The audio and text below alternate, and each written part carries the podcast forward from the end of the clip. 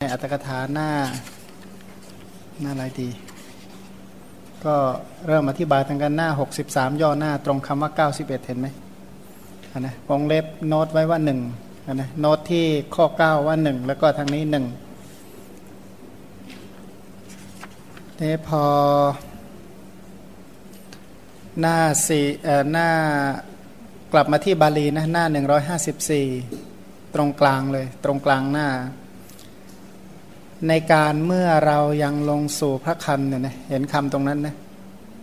วงเล็บไว้ว่าสองเพราะว่าจะอธิบายในหน้า 167 ในย่อหน้าพระนางพุทธดีนั้น เข้าใจนะวงเล็บว่าสองนะก็คือให้รู้ว่าจะอธิบายที่หน้าไหน เพราะว่าตอนอธิบายจริงเนี่ยจะไม่บอกหน้า ในหน้าหนึ่งหนึ่งห้าห้าเนี่ยนะหน้าหนึ่งห้าห้าในการเมื่อเรานับลงบรรทัดที่สี่ในการเมื่อเราเป็นทารกมีอายุแปดขวบเนี่ยนะแปดปีเนี่ยอันนี้คำอธิบายจะอยู่หน้าหนึ่งร้อยเจ็ดสิบเอ็ดหน้าหนึ่งร้อยเจ็ดสิบเอ็ดย่อหน้า วงเล็บว่าสามเมื่อชนได้แปดพันษาอ่าเป็นสามเป็นถือว่าสามจะอธิบายลำดับที่สามส่วนกลับมาหน้าหนึ่งร้อยห้าสิบห้าอีก นับขึ้นหนึ่งสองสามสี่ห้าหกเจ็ดในเดือนเพนนับขึ้นเจ็ดบรรทัดเนี่ยนะหน้าหนึ่งร้อยห้าสิบห้า ในเดือนเพนวันอุโบสถตรงนี้วงเล็บที่สี่ใช่ไหมที่สี่คำอธิบายหน้าหนึ่งร้อยเจ็ดสิบสามบรรทัดที่หนึ่งพอดีเลยพระโพธิสัตว์นะให้รู้ว่าตรงนั้นนี่มาหน้าหนึ่งร้อยห้าสิบหกหน้าหนึ่งร้อยห้าสิบหกนับขึ้นหนึ่งสองสามสี่ห้านับขึ้นบรรทัดที่ห้า เพราะเราให้พยาคตสารนั้น อันนี้วงเล็บที่ที่เท่าไหร่ ที่ห้านะคำอธิบายอยู่หน้าหนึ่งร้อยเจ็ดสิบเจ็ด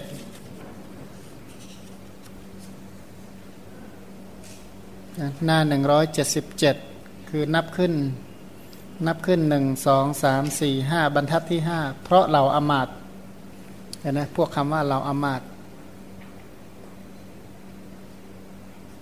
ในหน้าหนึ่งร้อยเจ็ดสิบเจ็ด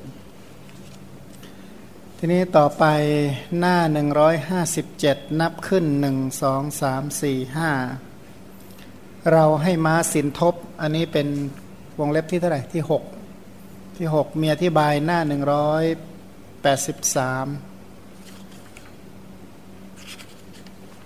หน้า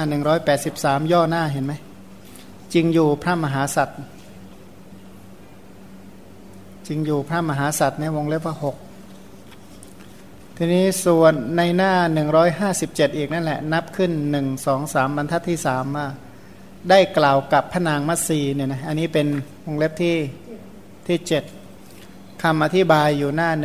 184 ย่อหน้าสุดท้ายลำดับนั้นพระโพธิสัตว์ตรัสว่า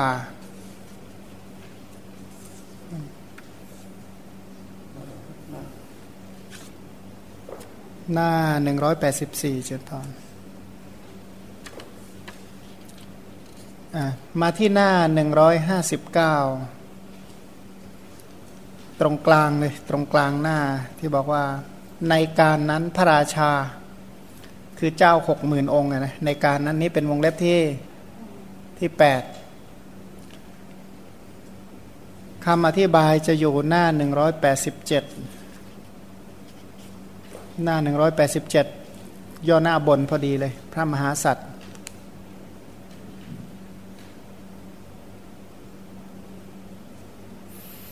นี่ในหน้า 159 ตามเดิมอีกนับขึ้นสามบรรทัด บรรทัดที่สามว่าเท้าสักกะจอมเทวดา นี่เป็นย่อหน้าวงเล็บที่เท่าไหร่ ที่ 9คำอธิบายอยู่หน้า 188 ย่อหน้าล่าง ลำดับนั้นพระมหาสัตว์เนี่ยนะย่อหน้าล่าง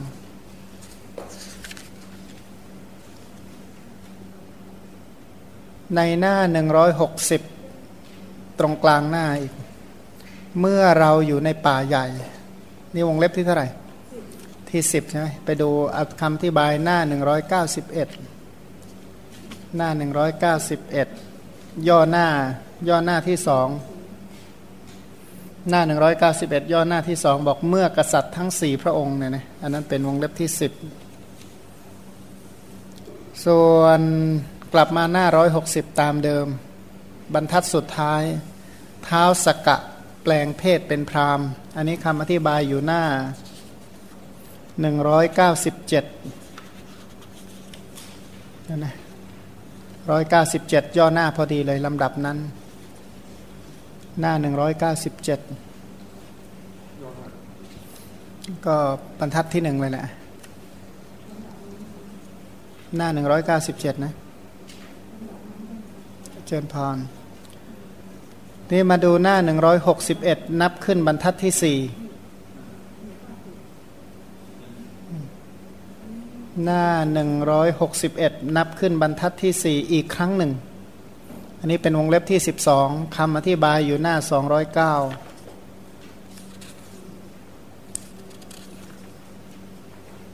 โอ้อะไรจะไกลขนาดนั้นนะ เจนพร หน้า 161 นับขึ้นบรรทัดที่4นะอีกครั้งหนึ่งเนี่ยนะก็คือคำอธิบายอยู่ในหน้า 209 ย่อหน้าเท้าสกกะตรัสว่า ในวงเล็บที่ 12 ส่วนวงเล็บที่ 13 หน้า 162 นับลงบรรทัดที่ 4 อีกครั้งหนึ่ง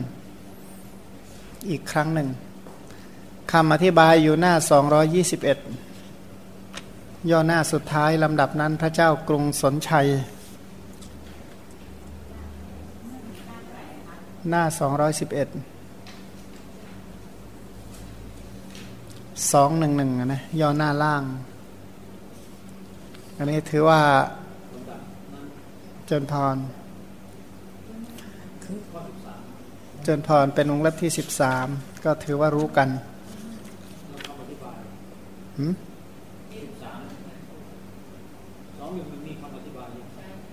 เจนพร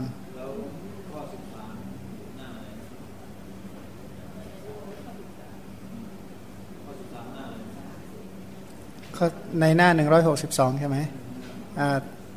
บาลีอยู่หน้า 162 นับลงบรรทัดที่ 4 อีกครั้งหนึ่งคำอธิบายอยู่หน้า 221 200เอ่อเท่าไหร่นะ 211 โทษที ขอโทษขอโทษ211ย่อหน้าล่างอะนะย่อหน้าล่างลำดับนั้นพระเจ้ากรุงสนชัย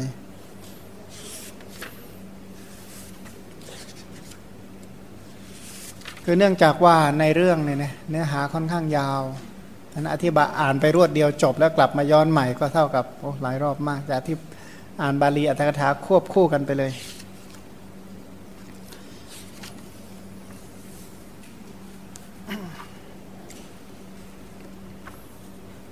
มาเข้าเรื่องของเราต่อ ข้อความในจริยาปิดก เวสันตระจริยา จากชาดกเรื่องนี้ทำให้เราเห็นการเจริญกุศลของพระโพธิสัตว์เนี่ยนะถ้าท่านไม่ดำรงอยู่ในคุณธรรมสองประการ ท่านไม่สามารถที่จะปฏิบัติธรรมจนได้ท่านไม่สามารถที่จะ สั่งสมบารมีจนได้เป็นพระพุทธเจ้า คุณธรรมสองประการนั้นก็คืออะไร คือบุญยะบุญยะสัมภาระเนี่ยนะสสัมภาระคือบุญคือการรวบรวมสั่งสมบุญ การรวบรวมสั่งสมบุญก็อาศัยญาณสัมภาระญาณสัมภาระคือความรู้ความเข้าใจเนี่ยนะความรู้ความเข้าใจนี่เป็นตัวที่สำคัญที่สุด เพราะว่าในการบำเพ็ญบุญทุกอย่าง ไม่ว่าจะเป็นการให้ทานการรักษาศีล การเจริญภาวนา สิ่งที่เหมือนกันหมดคือการได้รับการคัดค้านคนที่เห็นด้วยมีไม่มากนะัก เว้นไว้แต่บัณฑิตทั้งหลายนะเว้นไว้แต่คนที่เห็นว่าบุญกุศลเป็น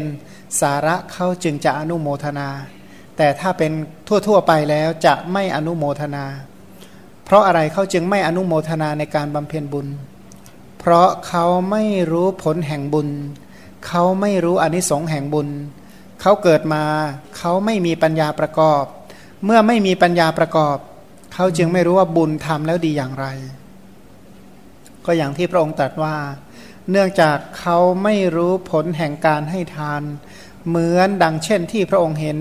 เหมือนอย่างเช่นที่พระองค์รู้ เขาจึงประมาทเขาจึงไม่ให้ทานนั่นนะมัน ในเรื่องของพระเวสสันดรเนี่ยนะความประพฤติของพระเวสสันดรก็นัยยะเดียวกัน เนื่องจากว่าคนทั้งหลายไม่ได้มีความรู้ในบุญกุศลเหมือนกับพระองค์ท่าน เมื่อไม่รู้จึงมีการคัดค้าน แล้วก็ค้านเนี่ยนะมันมีค้านอยู่สองกลุ่ม ค้านในสมัยเป็นพระเวสสันดร อันนั้นก็ถึงกับไล่ท่านออกบ้านออกเมืองเลย นี่ในหนึ่ง อีกในหนึ่งก็คือค้านในจิตใจของผู้ฟัง บอกคนอะไรจะทำได้อย่างนี้อันนั้นก็ตำหนิพระเวสสันดร คนที่สรรเสริญพระเวสสันดรมีไม่มากนะนมีไม่มาก โดยมากก็จะตำหนิเรียกว่าไม่มุทิตา คนพานมุทิตาไม่ได้ ความดี คนพานมุทิตาไม่ได้ ขณะเดียวกันความชั่วบัณฑิตก็ไม่ยินดี สังเกตดูนะเกี่ยวกับเรื่องการให้ทานเนี่ยนะคนชั่วคนพาลทั้งหลายจะไม่อนุโมทนา แต่ถ้าเกี่ยวกับความตนีเกี่ยวกับการฆ่าเป็นต้นคนพาลสรรเสริญยกย่องอันนี้ทำให้เห็นว่าผู้ที่เขาตั้งอยู่ในบุญกุศลจริง ๆ แล้วก็ไม่มากนักนะของเราก็ถือว่าไม่มากก็ดีแล้วเออก็ถือว่าขอให้ยังมีเราที่ยังฝักฝ่ายในคุณงามความดี ฝักฝ่ายอยู่ในบุญกุศล เห็นว่าบุญกุศลเป็นสิ่งที่เป็นสาระ มาดูเวสันตระจริยาต่อไปว่าในข้อ 9 นางกษัตริย์นามว่าผุสดี พระชนนีของเรา พระนางนี้เป็นมเหสีของเท้าสกะในชาติที่ล่วงมาแล้ว เท้าสกะจอมเทพทรงเห็นว่าพระนางนี้จะสิ้นอายุ จึงตรัสดังนี้ว่า เราจะให้สิบเราจะให้พรสิบประการแก่เธอ นางผู้เจริญจะปรารถนาพรอันใดเรียกว่าอยู่ๆแล้วก็เรียกมาให้พรเลยนะเท้าสักกะแล้วก็เรียกมาให้พร พอเท้าสักกะตรัสอย่างนี้เท่านั้น พระเทวีนั้นได้ทูลกับเท้าสักกะดังนี้ว่า หม่อมชั้นมีความผิดอะไรหรือ หรือพระองค์เกลียดหม่อมชั้นเพราะเหตุอันใด จึงจะให้หม่อมชั้นเคลื่อนคือตายจากสถานอันน่ารื่นรม เหมือนลมพัด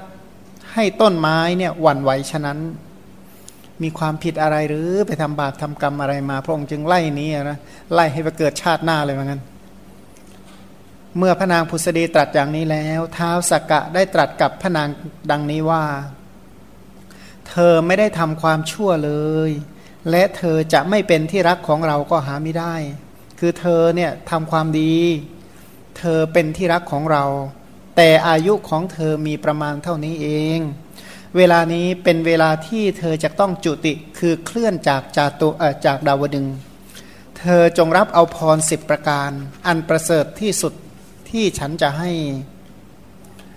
พนางพุษดีนั้นก็มีพระไทยยินดีร่าเริงเบิกบานพระไทยก็รับนะเข้าใจว่าตัวเองก็ต้องเคลื่อนแน่ละ ก็ทรงรับเอาพรสิบประการ ซึ่งเป็นพรอันเท้าสกกะพระราชทาน ทรงทำเราไว้ในภายในนะก็เป็นพรในในในบรรดาพรเหล่านั้นอะปรารถนาที่จะให้มีลูกแบบพระเวสสันดรนนี่แหละ ในบรรดาพรสิบข้อนะมีอยู่ข้อหนึ่งคือ ขอให้มีลูกเหมือนพระเวสสันดร พระนางพุษดีนั้นจุติจากดาวดึงนั้นแล้วมาบังเกิดในตระกูลกษัตริย์ ได้สมาคมกับพระเจ้ากรุงสนชัย คือเป็นมเหสีของพระเจ้ากรุงสนชัย ในพระนครเชตุดรนี่ก็เป็นเรื่องราวในจริยาปิฎกโดยย่อ มาดูอัตถกถาที่อธิบายเรียบเรียงตาม อัตถกถาชาดก หรือตามชาดก ถามว่าพระนางพุษดีนี่คือใครเนี่ยนะก็พูดถึงประวัติของพระนางพุษดีนั้นในอดีตชาติเมื่อแสนกับที่แล้ว นางก็ตั้งความปรารถนากับพระพุทธเจ้าพระนามว่าปทุมมุตระตั้งความปรารถนาเพื่อเป็นจะเพื่อเป็นพุทธมารดานะนางก็เป็นผู้ที่สั่งสมบุญมาตลอด เรื่อย ๆ มาจนถึงกับที่ 91ถถอยจากกับนี้ก็คือทำบุญมาแล้วเก้าหมื่นเก้าพันเก้าร้อยเก้าร้อยเท่าไหร่เก้าร้อยเก้ากับนั่นนะ ใช่ทำบุญมาแล้วเก้าหมื่นเก้าพันเก้าร้อยแล้วก็อีกเก้ากับขาดอีกเท่าไหร่เก้าสิบเอ็ดกับเนี่ยนะก็ถือถือว่าถอยหลังจากนี้ไปเก้าสิบเอ็ดกับ ในกับนั้นพระศาสดาพระนามว่าวิปัสสีอุบัติขึ้นในโลก เมื่อพระศาสดาพระนามว่าวิปัสสีประทับอาศัยอยู่ที่พันธุมดีนคร ประทับอยู่ณมฤคทายวันชื่อว่าเขมะ พระเจ้าพันธุมราช ได้พระราชทานแก่นจันทร์มีค่ามาก ซึ่งพระราชาองค์หนึ่งเนี่ยส่งไปถวาย แก่พระธิดาองค์ใหญ่ของพระองค์ คือที่เมืองพันธุมดีเนี่ยนะพระเจ้ามันพระเจ้าพันธุราชเนี่ยก็เป็นพระราชาที่ได้รับเครื่องสักการะเครื่องบรรณาการจากกษัตริย์เมืองอื่นๆ ทีนี้อยู่ครั้งหนึ่งก็ได้รับพระราชทานแก่นจันทร์มีคนเอาแก่นจันทร์มาถวาย คือทูตจากอีกเมืองหนึ่งเอาแก่นจันทร์มาถวาย พอถวายก็แบ่งให้พระให้พระธิดา พระธิดาก็ได้เอาแก่นจันทร์นั้นบดเป็นผงละเอียด บรรจุลงในพระอบ เสด็จไปวิหารบูชาพระสรีระของพระศาสดา ซึ่งมีผิวดุดทองคำแล้วก็เกลี่ยผงที่เหลือลงในบริเวณพระคันธกุตีเอาเอาผงเนี่ยไปรูปพระพุทธเจ้านะนะแล้วก็ผงที่เหลือก็โปรยรอบ ก็ถือว่าผงแก่นจันแดนเนี่ยเป็นผงที่หอม นะนะพอทำอย่างนั้นเสร็จก็ตั้งความปรารถนาว่าข้าแต่พระองค์ผู้เจริญ ขอให้หม่อมฉันพึงเป็นพระมารดาของพระพุทธเจ้า เช่น พระองค์ในอนาคตเถิด ถ้าพูดแบบธรรมดาทั่วๆไป ถ้าไม่ใช่คนที่สั่งสมบุญมาดีเนี่ยนะใครจะกล้าไปขอ ไม่ใช่ขอธรรมดา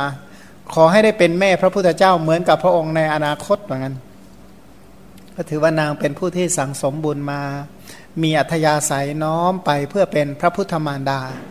ท่านพอเห็นพระพุทธเจ้าก็เอาผงแก่นจันเนี่ยไปบูชาพระพุทธเจ้า ตั้งความปรารถนาให้ได้เป็นแม่ของพระพุทธเจ้าในอนาคตเขาเรียกว่าพุทธมารดา ครั้งนั้น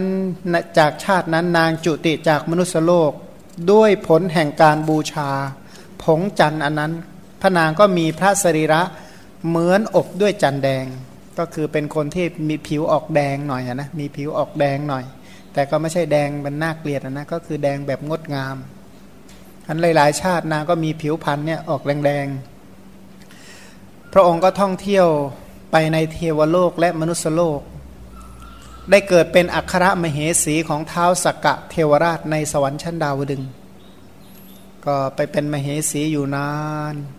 ครั้นนางเนี่ยจะสิ้นพระชนก็ได้เกิดบุพพานิมิต นิมิตเครื่องหมายของเทวดาผู้จะตาย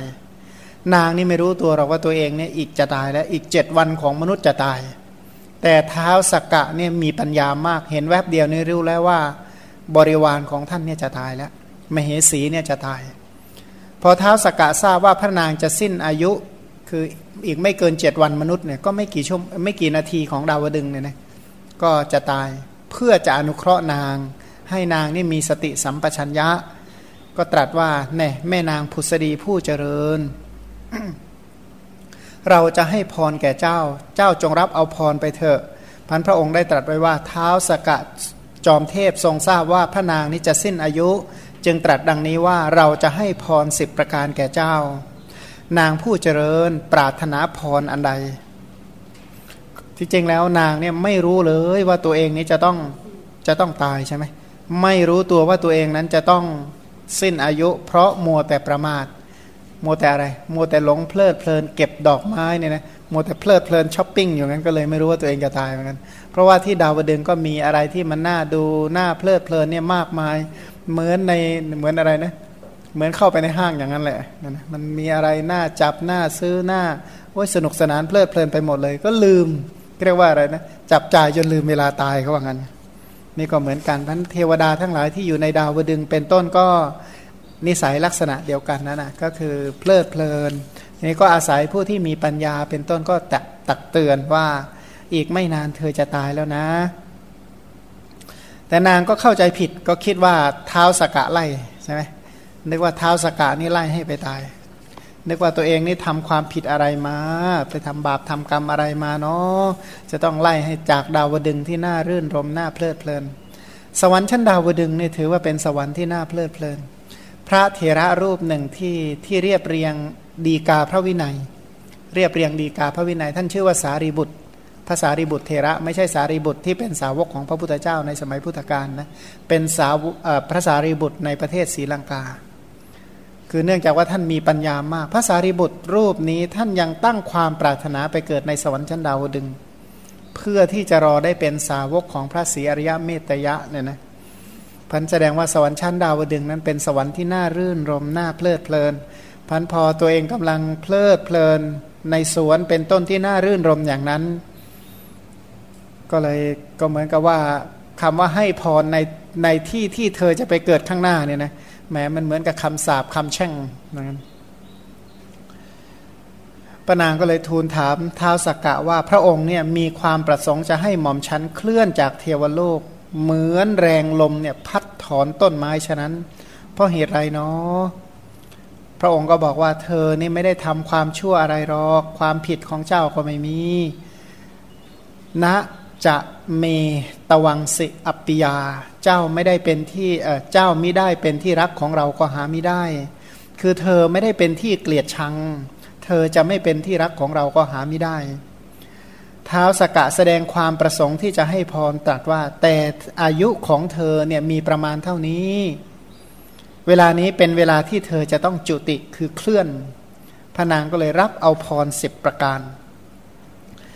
บอกว่า ตุทหัตถานางนี่มีพระทัยยินดีร่าเริงพอใจในลาบที่นางจะได้ปรารถนา ตัวเองจะตายอยู่แล้วแหละแต่ก็ดีใจอยู่อย่างหนึ่งว่าตายแบบคนมีพรนะก็ร่าเริงดีใจขึ้นมาทันทีเลย ปรารถนาพรสิบประการ ถ้าพูดแบบภาษาทั่ว ๆ ไปเนี่ยนะถ้านางไม่มีอัธยาศัยมาแบบนี้เนี่ยพอเวลาเขาให้พรเนี่ยจะเลือกเอาสิบข้อแบบนี้ไหม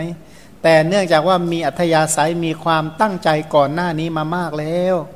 พันก็เลยรับเอาพรสิบประการ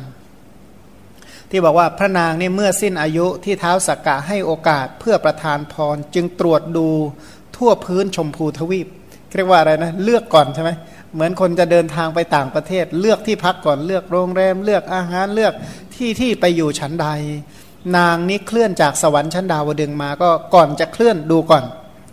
ตรวจดูในพื้นชั่วชมพูทวีป ก็เห็นพระราชนิเวศของพระเจ้าสีพีเนี่ยสมควรแก่ตนนะว่าตัวเองเนี่ยเกิดที่อื่นก็ช่างเถอะแต่จะต้องไปอยู่ณเมืองตรงนั้น ถือว่าเป็นเมืองที่ที่ดีที่สามารถเจริญกุศลก็เลยรับเอาพรสิบประการเหล่านี้คือหนึ่งขอให้ได้เป็นอัครมเหสีของพระเจ้ากรุงสีพีในแคว้นสีพีนั้นนะนะ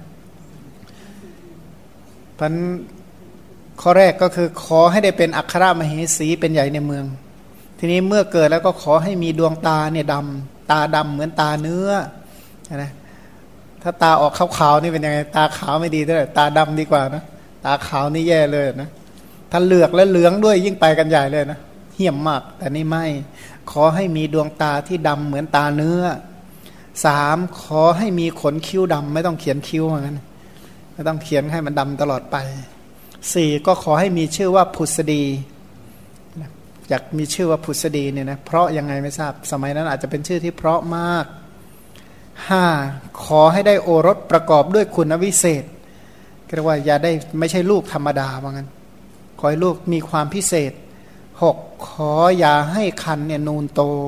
หมายความว่าถ้ามีท้องแล้วท้องก็ไม่ต้องโตแบบชาวบ้านชาวเมืองเขาหรอกเจ็ดเมื่ออายุมากแล้วถันก็อย่าหย่อนยาน เรียกห้อยถ้าไม่ต้องห้อยแบบนั้นหรอกว่างั้นแปดขออย่าให้ผมงอกเก้าขอให้ผิวละเอียดสิบขอให้ปล่อยนักโทษที่ต้องประหารชีวิตเนี่ยนะพูดถึงไอ้ข้อสุดท้ายเนี่ยขอให้ได้ปล่อยนักโทษที่ประหารชีวิต มีโอรสกษัตริย์อยู่เมืองหนึ่ง เป็นโอรสพิเศษเนี่ยนะเนี่ยเมื่อไม่ไม่กี่วันมาเนี่ยพอพระองค์ประสูติมาเท่านั้นเนี่ยแม่เนี่ยเป็นหญิงสามัญชนเนี่ย พระเจ้าพ่อเนี่ยอภิเษกให้เป็นอัครมเหสีเลย แล้วปล่อยนักโทษทั่วประเทศเนี่ยนะปล่อยจากนักโทษทั่วประเทศจากที่คุ้มขัง พอประสูติเสร็จเนี่ยเป็นอย่างนั้นเลยเนี่ยนะเป็นผู้ที่มีบุญมากนะสมัยนี้ก็ยังมีอยู่นะไม่ใช่แต่โบราณเท่านั้น ครั้งพระนางได้รับพรสิบประการ แล้วก็จุติจากเทวโลกมาบังเกิดในพระคันของพระอัครมเหสีของพระเจ้ามัทราช มัทราชนี่เรียกว่าเป็นเมืองหญิงงามเหมือนกัน กตินางก็มาเกิดที่นี่ อันหนึ่งเมื่อพระนางประสูติมีพระสรีระนี้อบด้วยผงจันทร์ ด้วยเหตุนั้นในเวลาขนานนามจึงชื่อว่าพุษดีนะอบด้วยผงจันแดงนะก็ผิวจะออกแดงๆหน่อย พระนางพุษดีนั้นมีบริวารมาก เมื่อพระชนได้ 16พรรษา ก็มีพระรูปโฉมงดงามอย่างยิ่ง ครั้งนั้นพระเจ้าสีพีมหาราชก็นำพระนางมาเพื่ออภิเษกสมรสกับพระเจ้าสัญชัยกุมาร ผู้เป็นพระราชโอรส พออภิเษกนะหมายความว่าอภิเษกสมรสเสร็จ ก็รับสั่งให้ยกสเสวตฉัตรทรงตั้งพระนางพุทธดีเอาไว้ในตำแหน่งอัครมเหสี ให้เป็นใหญ่กว่าสตรีหนึ่งหมื่นหกพันนาง คือกษัตริย์ในยุคนั้นเนี่ยนะเป็นกษัตริย์ที่รักโอรสมาก เพราะฉะนั้นเมื่อโอรสแต่งงานแล้วจะต้องให้ครองบัลลังก์ทันที ตัวเองก็เป็นที่ปรึกษา นะโตก็ไปไปอยู่ในตำแหน่งที่ปรึกษาพระราชานะเป็นคอยที่อยู่โอวาทเบื้องหลังของของการปกครองบ้านเมืองนะพันจะให้ลูกเนี่ยครองราชเลย อย่างที่พระพุทธเจ้าตรัสไว้ว่าพระนางพุษดีจุติจากเทวดาชั้นดาวดึงนั้นแล้ว ก็มาบังเกิดในตระกูลกษัตริย์ได้พิเศษสมรสกับพระเจ้ากรุงสนชัยในกรุงเชตุดร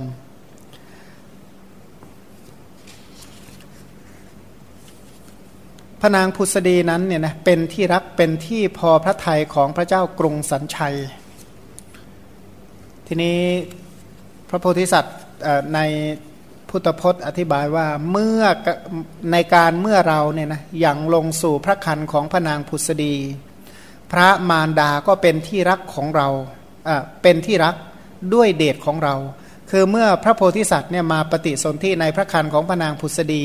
ทุกคนรักพระรักมารดาพระโพธิสัตว์หมด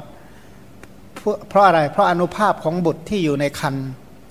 ซึ่งต่างจากมารดาของบางคนนะพอลูกเกิดในคันเท่านั้นแหละโอ้จงเกลียดจงชังไปทั่วไปหมดเลย พระมารดาของเราเนี่ยเป็นผู้ยินดีในทานทุกเมื่ออันเนี้ยด้วยเดชของพระโพธิสัตว์นะทำให้แม่ยินดีที่จะให้ทาน พระองค์นี้ทรงให้ทานแก่คนยากจนคนป่วยไข้คนกระสับกระส่าย คนแก่ยาจกคนเดินทางสมณะพราหมณ์คนสิ้นเนื้อประดาตัวคนไม่มีอะไรเลย พระนางพุษดีนั้นทรงพระคันอยู่ครบสิบเดือน เมื่อพระเจ้าสันชัยเนี่ยทรงทำประทักษิณพระนคร พระนางก็ประสูติเราณท่ามกลางถนนของพวกคนค้าขาย นามของเราจึงไม่เนื่องข้างฝ่ายพระมารดาเรียกว่ามีชื่อไม่เกี่ยวกับพ่อ มีชื่อไม่ได้เกิดเนื่อง ข้างฝ่ายบิดา เพราะเราเกิดที่ถนนของคนค้าขาย เพราะฉะนั้นเราจึงมีชื่อว่าเวสันดรเนี่ยนะเวสะก็คือพ่อค้านะเวสะก็คือก็คือเกิดในถนนของพ่อค้าก็เลยชื่อว่าเวสันดรเล่าเรื่องย้อนนิดหนึ่งนะหลังจากที่พระนางผุษดีเนี่ยมาเกิดมาได้เป็นมเหสีของพระเจ้ากรุงสันชัย ท้าวสกกะก็รำพึงเห็นว่าพรที่เราได้ให้แก่พระนางพุษดีไปนั้นสำเร็จไปแล้ว 9 ประการ คิดต่อไปว่าพรเกี่ยวกับโอรสยังไม่สำเร็จคือยังไม่มีลูกเลย พระนางพุษดีอภิเษกสมรสไปแล้วก็ยังไม่มีลูก เราจะให้พรนั้นสำเร็จแก่นางท้าวสกกะก็เห็นว่าพระโพธิสัตว์จะสิ้นอายุในเทวโลกชั้นดาวดึงครั้นแล้วก็ไปยังสำนักของพระโพธิสัตว์ตรัสว่าท่านผู้เนรทุกข์ ท่านสมควรถือปฏิสนธิในคันของพระอัครมเหสีของพระเจ้ากรุงสันชัย ในแคว้นซีพีในมนุษยโลก ก็ไปขอร้องก่อนว่าถ้าท่านไปเกิดเนี่ยเป็นอัครมเหสีของพระเจ้ากรุงสันชัยนะท่านจะได้สร้างบารมีอย่างที่ท่านปรารถนา ก็คือวิธีขอร้องเขาก็มีวิธีการนะนะท่านเท้าสกกะก็ไปขอร้องพระโพธิสัตว์ จริงก็ตัวเองเนี่ยอะไรนะได้ให้พรไว้แล้วใช่ไหมก็ต้องหาลูกที่สมควรให้ด้วย พระโพธิสัตว์ก็ให้พระโพธิสัตว์รับปฏิญญา